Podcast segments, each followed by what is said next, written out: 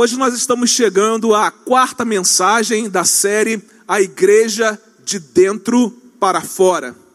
O tema da mensagem dessa manhã, uma igreja que consolida através do discipulado. E nós vamos perceber durante essa mensagem que nós ainda precisamos melhorar em muitos aspectos para que nós nos tornemos uma igreja capaz de consolidar pessoas através do discipulado. Vamos perceber também que o discipulado é algo fundamental na vida da igreja e na expansão do reino. Nós vamos perceber aqui, entender, compreender e crer que o discipulado é algo que precisa ser DNA da igreja a qual nós fazemos parte.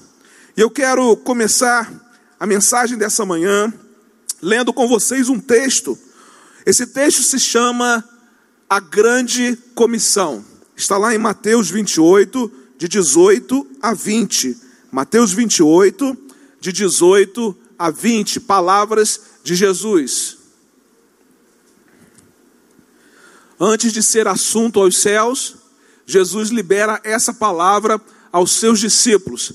Essa palavra alcança os discípulos de Jesus nesse tempo. Então quero dizer que essa palavra alcança a sua vida. Essa palavra está aqui disponível para você, como se for o próprio Jesus dizendo a você nessa manhã. É uma palavra de responsabilidade para a igreja de Jesus Cristo desse tempo. Disse assim Jesus: Então Jesus aproximou-se deles, dos seus discípulos, e disse: Foi-me dada toda a autoridade no céu e na terra. Portanto, olha que coisa interessante. Primeiro ele vai dizer: Foi-me dada toda a autoridade no céu e na terra. E agora Jesus vai dizer algo que tem a ver com essa fala dele.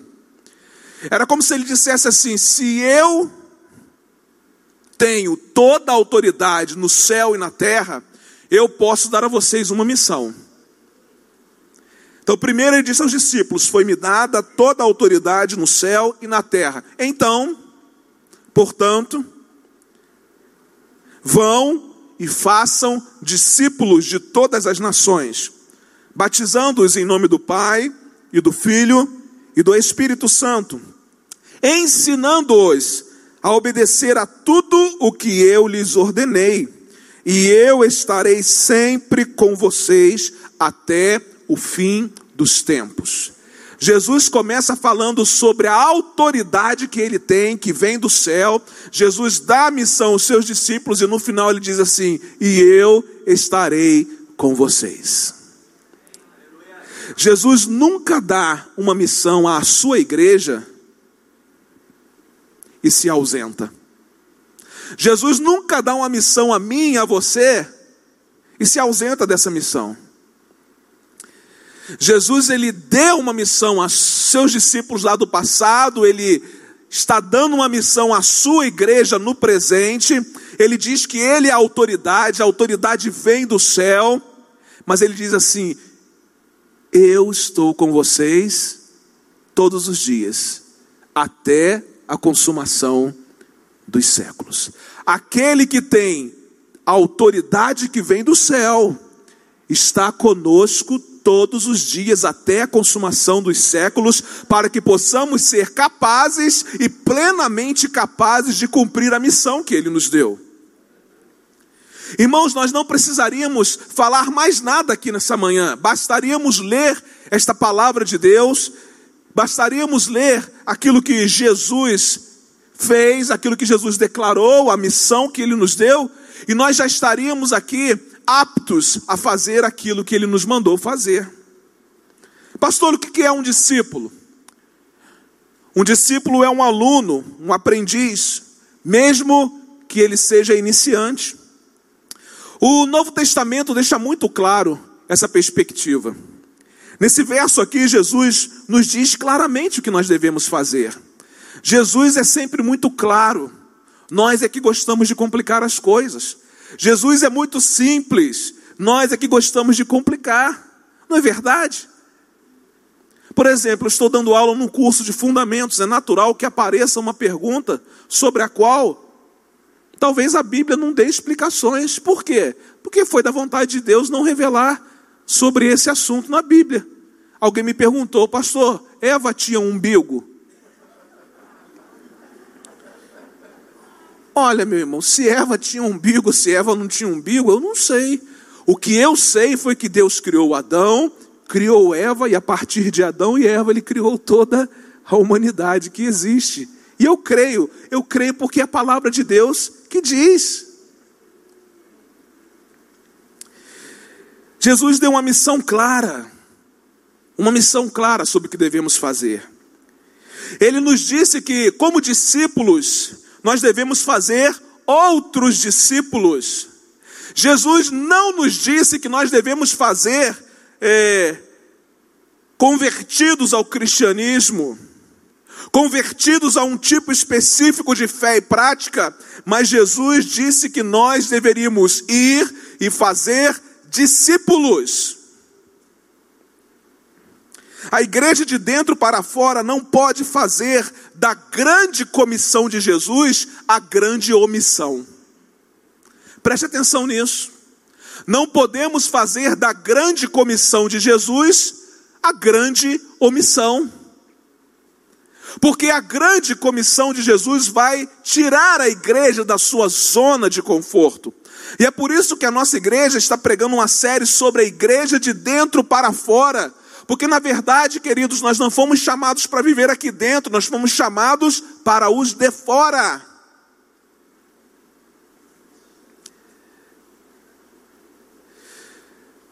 Como discípulos de Jesus, precisamos entender que fazemos parte hoje do projeto de Deus para o mundo. Fazemos parte do projeto de Deus sobre as questões que estão acontecendo no Afeganistão. Fazemos parte do projeto de Deus sobre as questões que estão acontecendo no Haiti. Fazemos parte do processo e do programa e do projeto de Deus sobre quaisquer coisas que acontecem no mundo em que nós vivemos, porque a missão que Ele nos deu foi uma missão de fazer discípulos de todas as nações. É claro que nós começamos a fazer os nossos discípulos no lugar onde estamos. Tem gente que nunca fez discípulo no lugar onde está e quer fazer discípulo em outro lugar. Parece haver uma contradição em sua fala. Porque quem nunca fez discípulo aqui, não vai fazer discípulo em lugar algum. É através do discipulado, irmãos, que nós cumprimos a missão de Jesus. Fazer discípulos é muito mais que um programa, mas é a missão de vida da igreja. É o que nos define a igreja de dentro para fora aprende a andar desse modo pelo aprendizado de Jesus. Aprendizado de Jesus, não é aprendizado sobre Jesus, mas é aprendizado de Jesus. Lembro quando Jesus disse a um povo que estava sendo oprimido pelo governo romano, e ele chega com uma palavra de esperança e diz assim: ó, Vinde a mim, todos vocês que estão cansados e sobrecarregados. Eles estavam cansados e sobrecarregados, não somente pelas circunstâncias é, da vida, mas estavam principalmente carregados, sobrecarregados por causa do governo, que lhes trazia um peso muito grande. Mas Jesus vem com uma perspectiva nova, diz assim: Venham a mim, vocês que estão aí sobrecarregados, cansados, eu vos aliviarei. Tomai sobre vocês o meu jugo, aprendei de mim, que sou manso e humilde de coração. Jesus poderia ter dito essas coisas e ter dito o seguinte: olha, aprendam sobre mim, vão pesquisar. Né? Perguntem às pessoas sobre quem eu sou. Não, mas Jesus disse para eles assim: aprendam de mim. E ele vai completar dizendo que sou manso e humilde de coração. Há uma diferença entre aprender sobre e aprender de. Muitas vezes nós aprendemos apenas sobre, apenas temos as informações a respeito de alguém, mas aprender de é assimilar os traços do caráter de quem ensinou. Quando Jesus diz para eles: aprendam de mim, Jesus estava dizendo assim: apliquem em vocês traços do meu caráter, porque eu sou manso e humilde de coração. e então vocês encontrarão descanso para as vossas almas. Por isso que a igreja de dentro para fora, ela precisa aprender de Jesus. Ela não precisa aprender sobre Jesus, ela precisa aprender de Jesus. Ela precisa assimilar na sua vida cotidiana aquilo que Jesus fazia também na sua vida cotidiana. Por quê, pastor? Porque a escola de discipulado de Jesus nunca entra de férias. Nunca entra de férias. É através do discipulado que a igreja fecha a porta dos fundos. Sem o discipulado efetivo, o que acontece, pastor? As pessoas chegam, mas também as pessoas vão embora. Elas ficam durante um tempo, mas logo elas vão embora. Porque não são consolidadas, elas não permanecem, elas não conseguem aprofundar raízes, elas acabam então vivendo uma vida espiritual totalmente superficial. E quando se vive uma vida espiritual superficial, qualquer lugar para mim está bom. Eu não estabeleço raízes, eu não aprofundo minhas raízes. A consolidação através do discipulado é a única maneira de se evitar a má nutrição espiritual. E também a única maneira de se evitar a fraqueza dos filhos espirituais, pelos quais cada um de nós é responsável. É o único método que produzirá crentes maduros, crentes capazes de inverter toda a deterioração física, emocional e espiritual. Isso acontece onde, pastor? É no discipulado. É no discipulado. O discipulado tem como objetivo levar o indivíduo a se parecer com Jesus. Nada mais além disso. A maturidade em Cristo ela é demonstrada não somente quando o discípulo conhece a sua verdade, mas principalmente quando ele vive essa verdade no cotidiano da sua vida. Lá no ambiente familiar, com a família e igreja, no ambiente de trabalho, na administração dos seus recursos financeiros e nos relacionamentos com o próximo. Esse discipulado se torna efetivo quando essas coisas são averiguadas e, e, a, e, o retorno disso é o seguinte: ah, realmente essa pessoa está se tornando parecida com Jesus. Porque na família ele se parece com Jesus, no trabalho ele se parece com Jesus, quando ele administra as suas finanças, ele se parece com Jesus. Nos relacionamentos com o próximo, ele também se parece com Jesus. A igreja de dentro para fora tem um grande desafio. Um grande desafio. Consolidar todos os crentes através do discipulado. Fazer crentes talvez seja a coisa mais fácil do processo. Difícil é fazer discípulos. Irmãos, às vezes nós fazemos crentes aos montes. Basta uma igreja lotada, pessoas sem Jesus, uma mensagem falando sobre Jesus, o Espírito Santo toca no coração, você faz o apelo e muitas pessoas entregam a vida para Jesus. Fizemos crentes.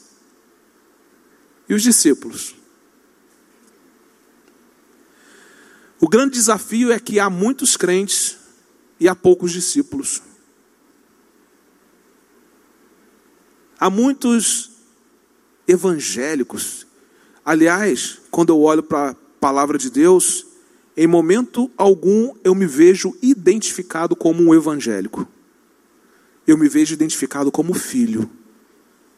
Nunca como um evangélico. Mas o que acontece quando nós temos muitos crentes e temos poucos discípulos? Muitos crentes querem as bênçãos de Deus sem compromisso. Muitos crentes só querem Deus por aquilo que Ele pode fazer. Os discípulos não, os discípulos estão intimamente ligados à missão que Deus deu a eles. Os discípulos estão comprometidos com Deus e com a sua igreja. Eu ouço tanta bobagem nesses tempos. Oh, pastor, a gente não precisa de igreja, que coisa boa, né? Eu é, tem alguma coisa esquisita, porque quem se compromete com Deus quer se comprometer com a sua igreja. Por quê? Porque a igreja é o quê? A igreja é a noiva de Jesus. Aí você dá a ideia para Jesus, mas não dá a ideia para a noiva dele. Que negócio meio esquisito, não é verdade? E o discipulado vem para nos mostrar que nós precisamos mudar o foco da nossa missão. Talvez a nossa missão aqui seja apenas fazer crentes. Mas a missão que Jesus nos deu vai além disso. A missão é de fazer discípulos. E preste atenção, tem todo um processo, batizando-os em nome do Pai, do Filho e do Espírito Santo. Ele continua o verso dizendo assim: ensinando-os a guardar tudo o que eu tenho lhes dado. Para fazer discípulo, você precisa estar alinhado com Deus e sendo capaz de ensinar tudo aquilo que Deus tem guardado no seu coração, e a gente vai ver isso daqui a pouquinho. A missão que Jesus deu aos seus discípulos no passado, ela não acabou. A missão de fazer discípulos que Deus deu à sua igreja dos nossos dias ainda está em vigor, não foi prescrita. Ela precisa ser cumprida. Mas a pergunta que nos cabe aqui nessa manhã é: o que faz uma igreja de dentro para fora que consolida através do discipulado? Quais são os objetivos de consolidar os crentes através do discipulado? Quais são os benefícios que o discipulado produz?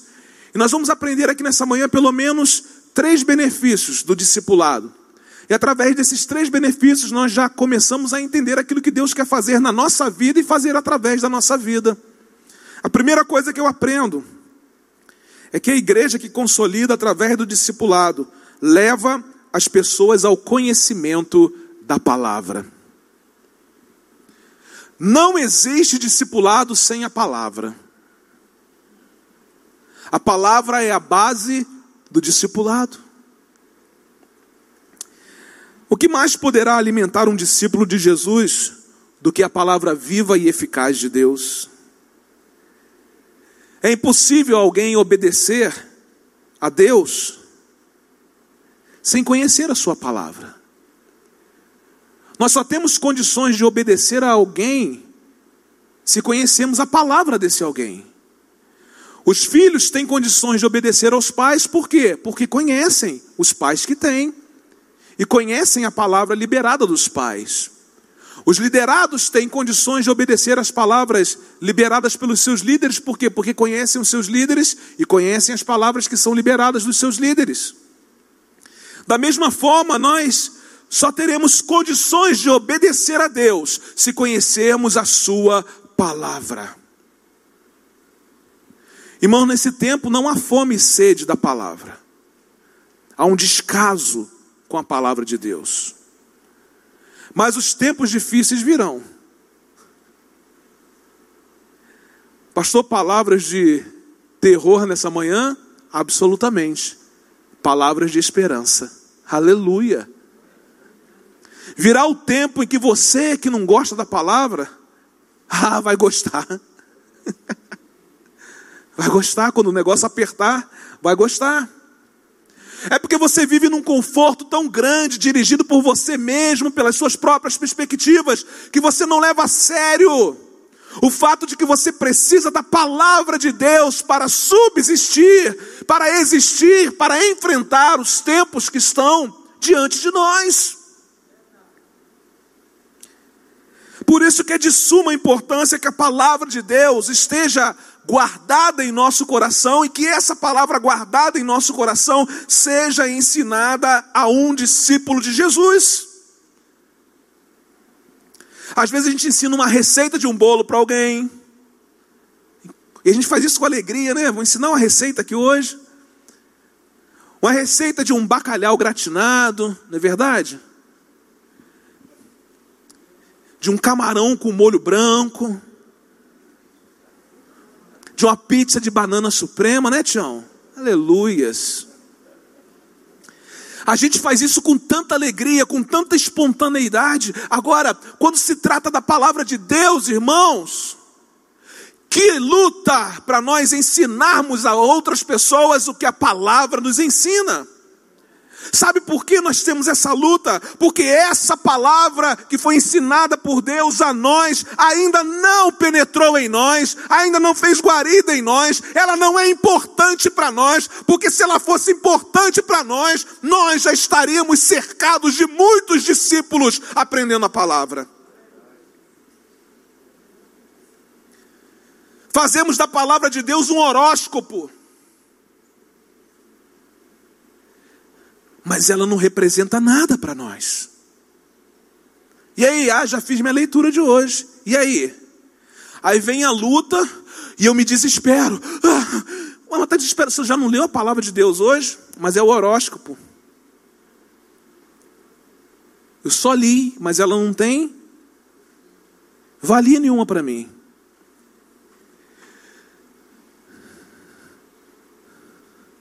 Sem palavra, irmãos, nós podemos fechar as portas dessa igreja e ir embora. Nós cantamos e isso é muito bom. Nós somos ministrados através de peças teatrais e isso é muito bom. Mas tudo isso sem palavra é só entretenimento. O entretenimento ele te alegra por um tempo e depois você já não tem mais alegria sobre ele. Mas a palavra de Deus não, ela permanece para sempre. é, passam os tempos, tudo passa, mas a palavra de Deus, ela permanece para sempre. Aleluia! O ensino da palavra de Deus é o único alimento capaz de levar um crente à maturidade. É impossível alguém amadurecer sem ter contato com a palavra de Deus e sem ter experiências com a palavra de Deus. Porque você pode ter contato com a palavra de Deus e não experimentá-la. É como receber algo gostoso e não comê-lo. Você recebeu, mas não abriu o pacote, não desembrulhou e não comeu. Então, essa manhã você está recebendo o pacote. O pacote está chegando para você, mas Deus espera que você desembrulhe e coma do alimento que está dentro desse pacote, porque é Ele que vai sustentar a sua vida. É Ele quem vai levar você à maturidade, e é por isso que nós estamos com as nossas igrejas cheias de crentes de muitos anos, mas ainda sendo tratados como crianças espirituais. É por isso que temos tanta gente mimada na igreja, irmãos. Porque não fizemos discípulos. Fizemos crentes segundo a nossa espécie. Se eu fizer um crente segundo a minha espécie, porque os irmãos já têm um problema, sou eu. Se eu fizer um discípulo a minha espécie, os irmãos vão ter dois problemas desses. Dois problemas. Aí, se esse meu discípulo fizer mais um, são três problemas. Por isso que o discipulado tem a ver com Jesus e não conosco.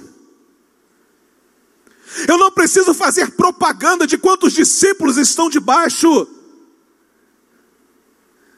da minha alçada. Tem pais que fazem propagandas de filhos, não tem? Oh, como fazem, né? Nós não precisamos fazer propaganda dos nossos discípulos. A vida dos nossos discípulos dirá se eles estão parecidos com Jesus ou se eles estão parecidos comigo. Que responsabilidade que nós temos.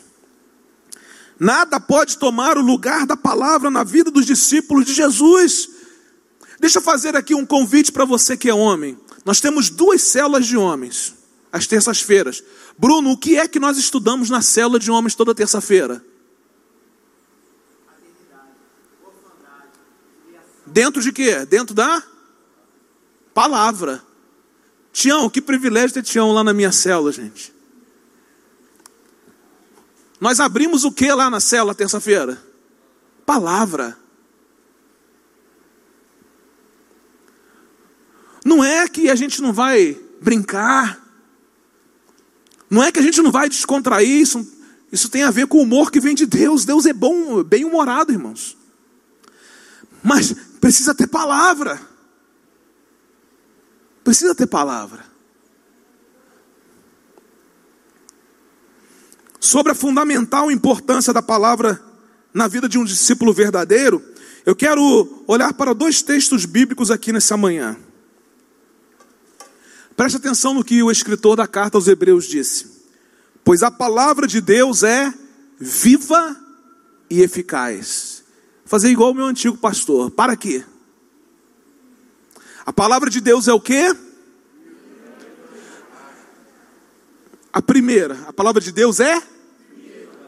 Irmãos, quantas vezes com as nossas atitudes nós fazemos, nós tornamos a palavra de Deus morta? Porque ela não representa nada para mim? Segundo, a palavra de Deus é? É mesmo. Ou você só conhece o texto bíblico de cor?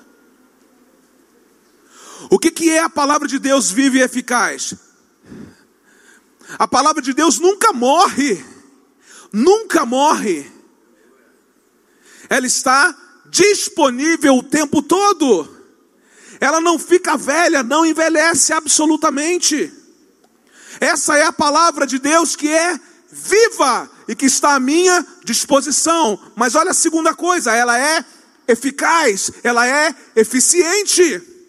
Então, se eu tenho uma palavra que é viva ao meu dispor, eu posso ir a essa palavra e tirar dela um ensinamento que vai fazer com que esse ensinamento seja eficiente para o tempo em que eu estou vivendo. Agora, quando nós fazemos da palavra de Deus algo morto, algo morto não é eficaz.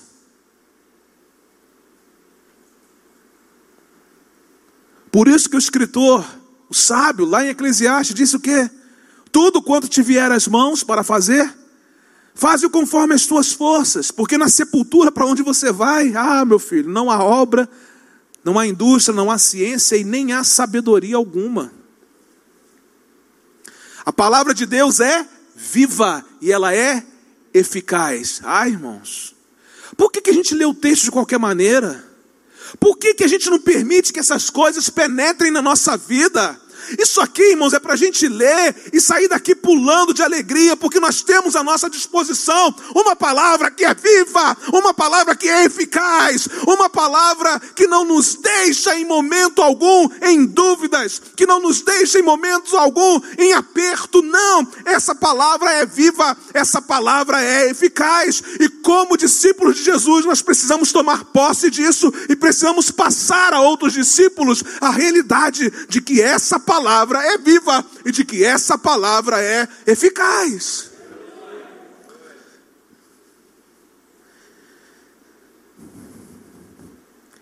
E mais afiada que qualquer espada de dois gumes. Ela penetra ao ponto de dividir alma e espírito, juntas e medulas. E olha que coisa extraordinária e julga os pensamentos e intenções do coração.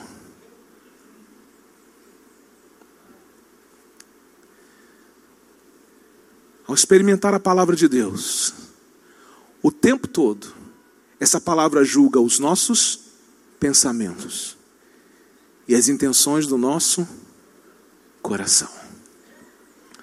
Um segundo texto que eu gosto muito Paulo escrevendo a Timóteo, na sua segunda carta, no capítulo 3, versículos 16 e 17, ele está dando muitas instruções àquele jovem pastor e ele diz assim: toda a escritura é inspirada por Deus.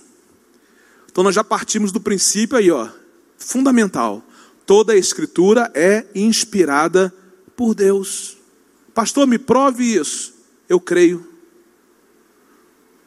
Tudo é uma questão de fé, irmãos. Quanto mais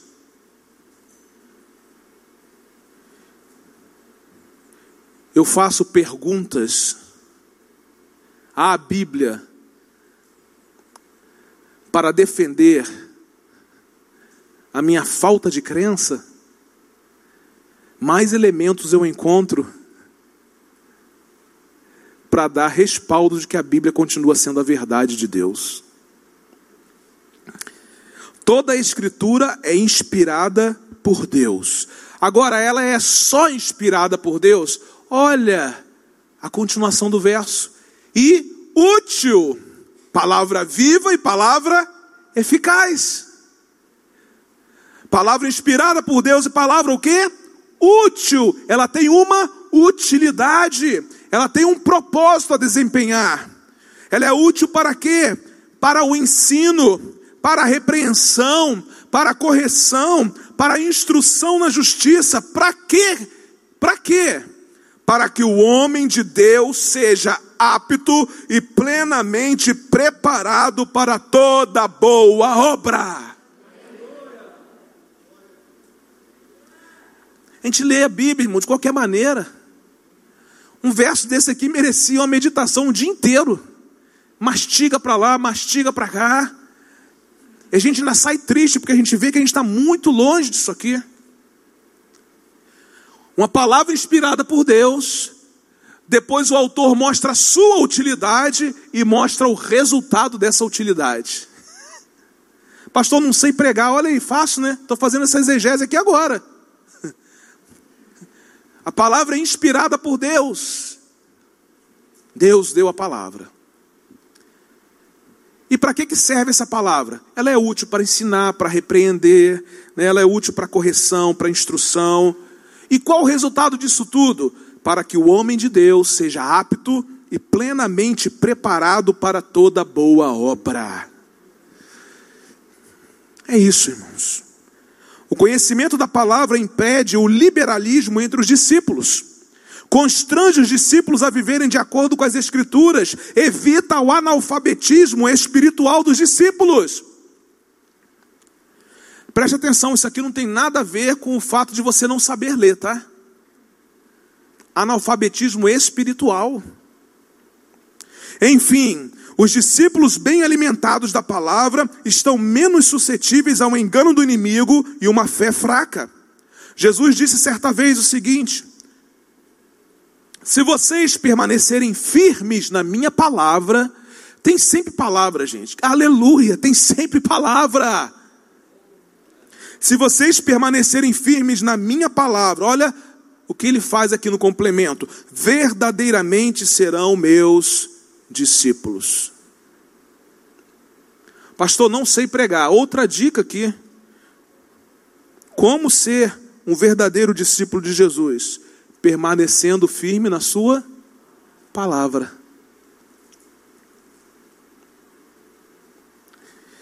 E conhecerão a verdade, aleluia, e a verdade os libertará. Que seja uma manhã de libertação, irmãos. Que seja uma manhã de libertação. De libertação de nós mesmos, né?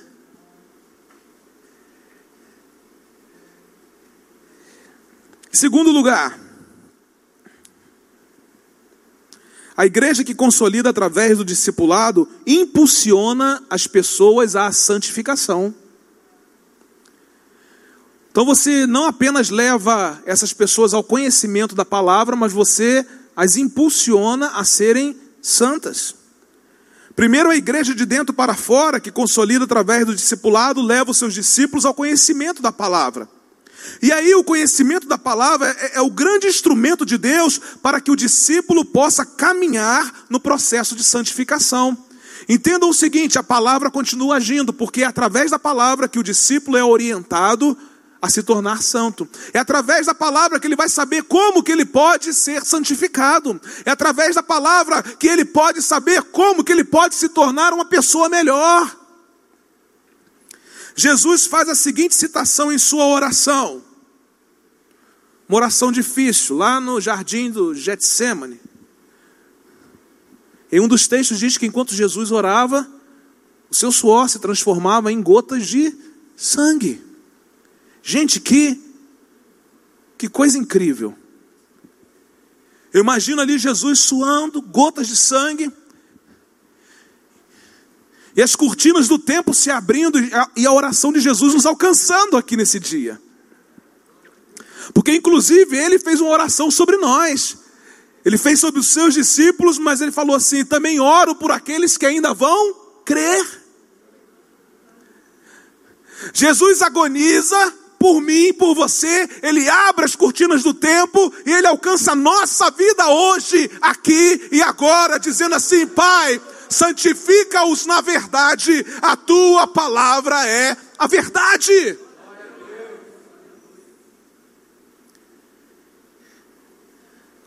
A oração do Mestre nos alcançou.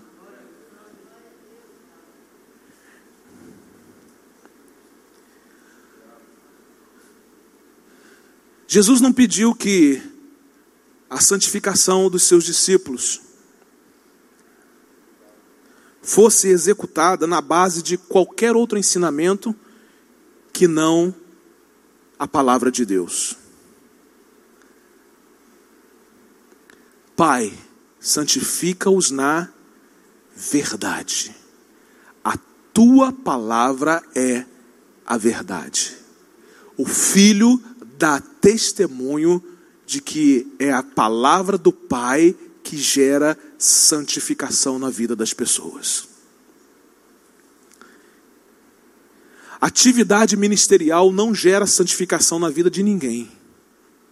Mas quem já está passando pelo processo de santificação serve em ministérios. É diferente. Porque tudo é uma questão de coração.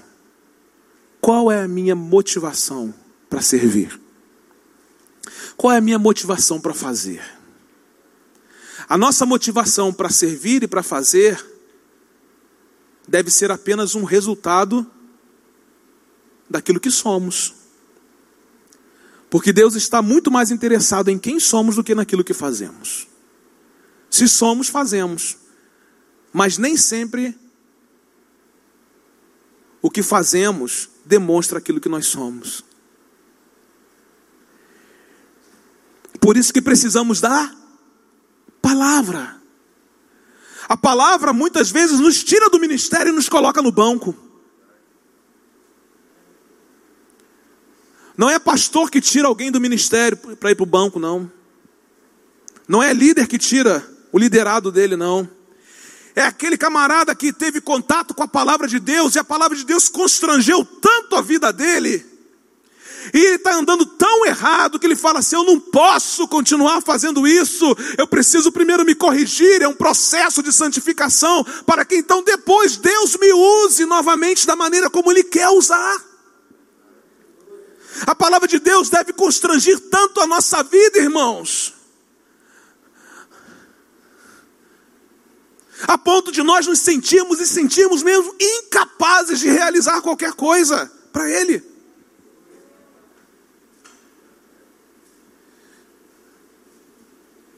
O grande problema é que nós tornamos fácil demais realizar os nossos trabalhos na igreja sem que Deus valide isso.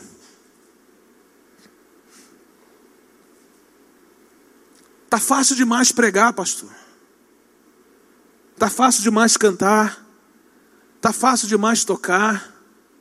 Tá fácil demais servir na recepção. Tá fácil demais servir no áudio. Tá fácil demais, tá fácil demais servir em qualquer outro ministério na igreja. Irmãos, o ministério que Deus nos dá deve ser livre, leve.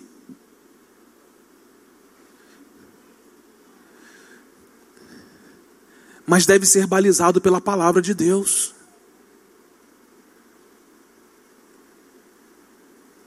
Eu subo aqui, irmãos, numa, numa luta constante. Luta constante. Os mesmos medos que eu tinha há 30 anos atrás são os mesmos medos que eu tenho hoje. Porque o dia, irmãos, que eu não depender de Deus para subir aqui, eu vou embora. O dia que eu me sentir tão melhor do que Deus, eu vou embora. mas eu só subo aqui em submissão a Deus. E às vezes subo triste, não é por causa de vocês, não, mas é por minha causa. Porque estou no processo do conserto ainda.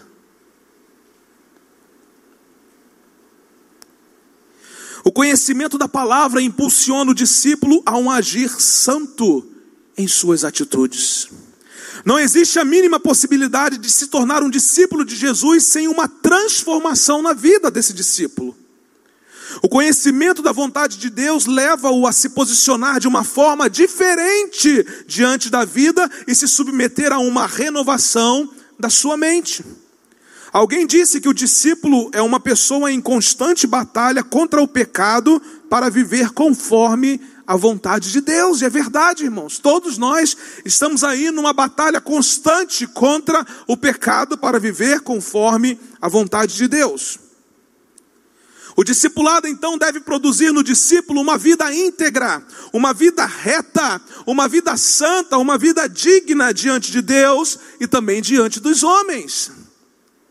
As impressões digitais que devem existir na vida dos nossos discípulos não são as nossas impressões digitais, mas devem ser as impressões digitais de Jesus. As mesmas que marcaram as nossas vidas devem ser as mesmas impressões digitais que vão marcar a vida dos nossos discípulos.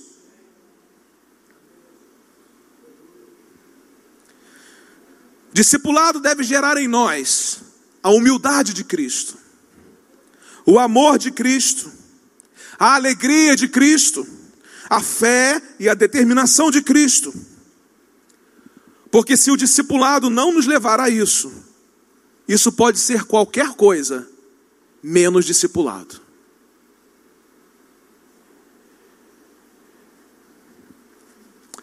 Em terceiro e último lugar,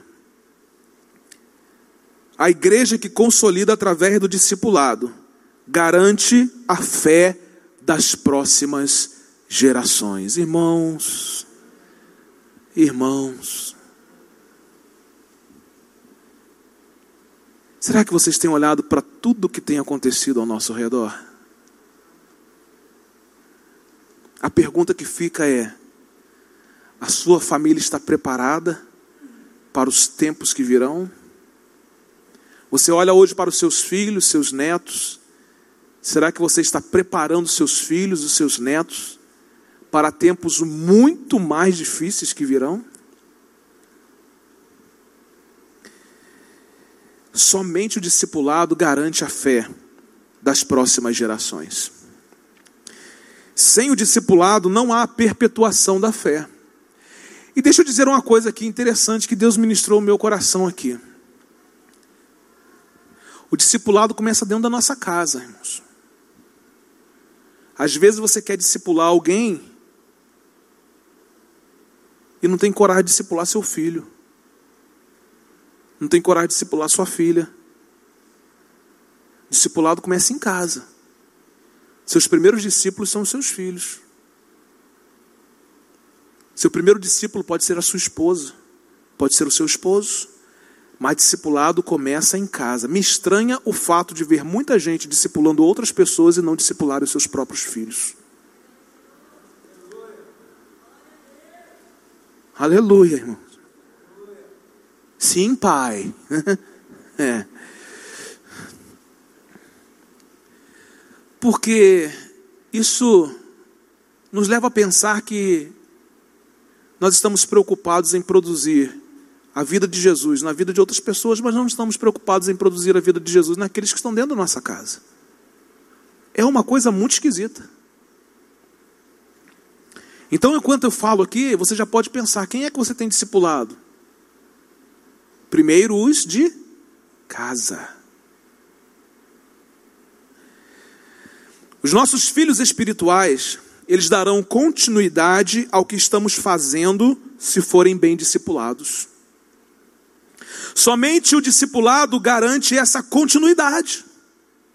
O Salmo 78 afirma que Deus nos deu um legado de fé. Lá ele diz assim: Contaremos à próxima geração os louváveis feitos do Senhor, o seu poder e as maravilhas que ele faz. Aleluia! Contaremos à próxima geração os louváveis feitos do Senhor, o seu poder e as maravilhas que ele fez. Aleluia! Nós contamos tantas coisas para os nossos filhos, mas não contamos aos nossos filhos os feitos do Senhor. Nós jogamos tanta conversa fiada com as pessoas e não somos capazes de contar sobre os feitos extraordinários do Senhor na nossa vida.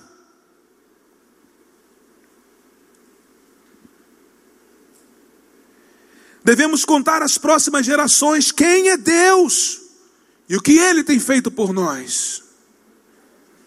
Ele nos deu um legado de fé que precisa ser passado para os filhos que ainda não nasceram, que no momento específico surgirão e se levantarão para cantar e para contar à geração vindoura os grandes feitos do Senhor.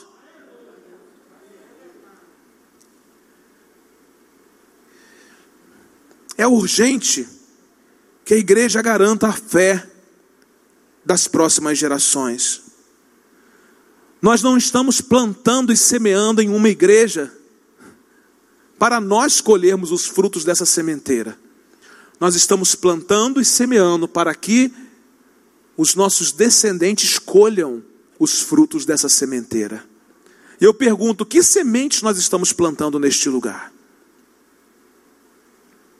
Que semente nós estamos semeando nesse lugar?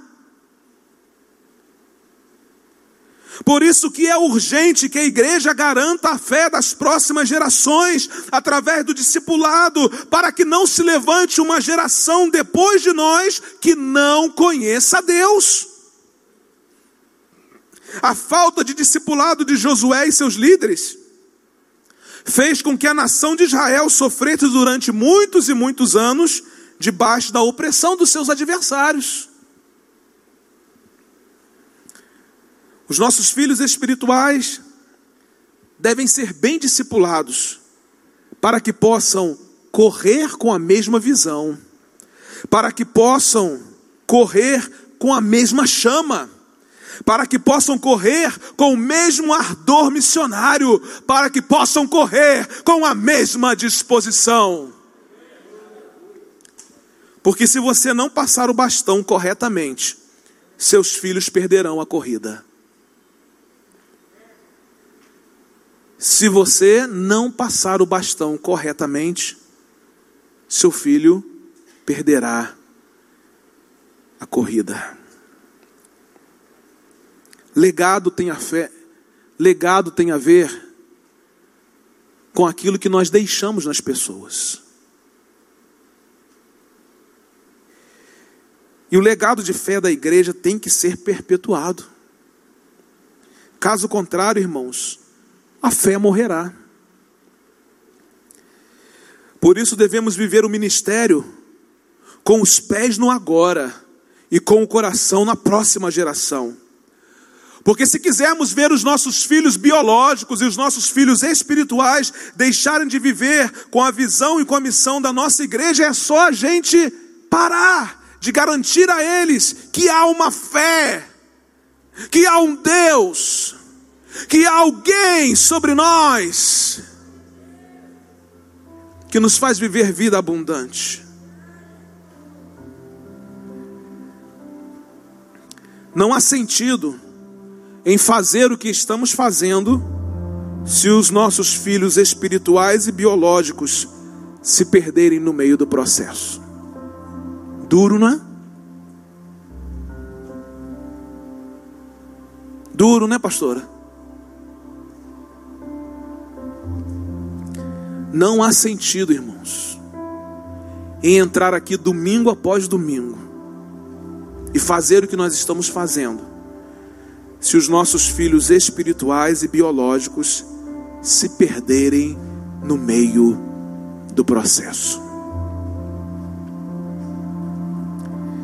Se não consolidarmos nossos filhos biológicos e espirituais através do discipulado, estaremos matando a fé das próximas gerações e vivendo um cristianismo egoísta e totalmente irresponsável.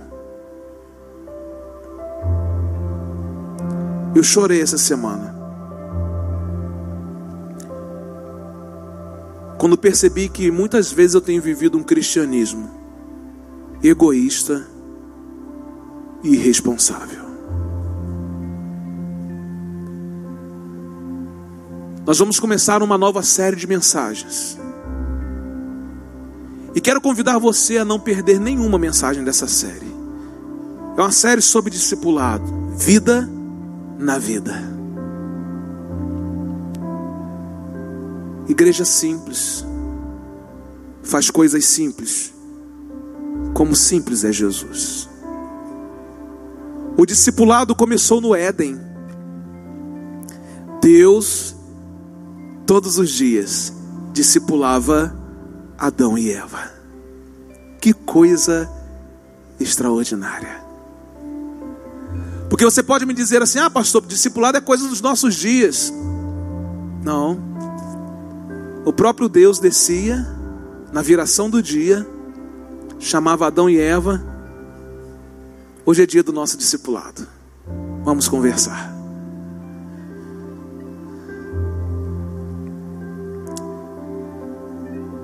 Querido, Jesus nos mandou fazer discípulos. Ele não nos mandou fazer fãs. Quem precisa de fãs são os artistas. Tem muito crente preocupado com a quantidade de seguidor que ele tem nas suas redes sociais.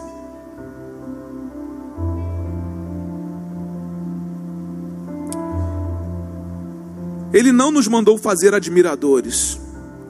Quem precisa de admiradores são atletas profissionais e atores. Ele não nos mandou apenas recrutar crentes e encher as igrejas de pessoas. Jesus deseja crentes maduros. Infelizmente, irmãos, hoje nós temos muita adesão e pouca conversão. Temos grandes ajuntamentos, mas temos pouco quebrantamento. Temos igrejas cheias de pessoas vazias de Deus, e temos igrejas vazias de pessoas cheias de Deus.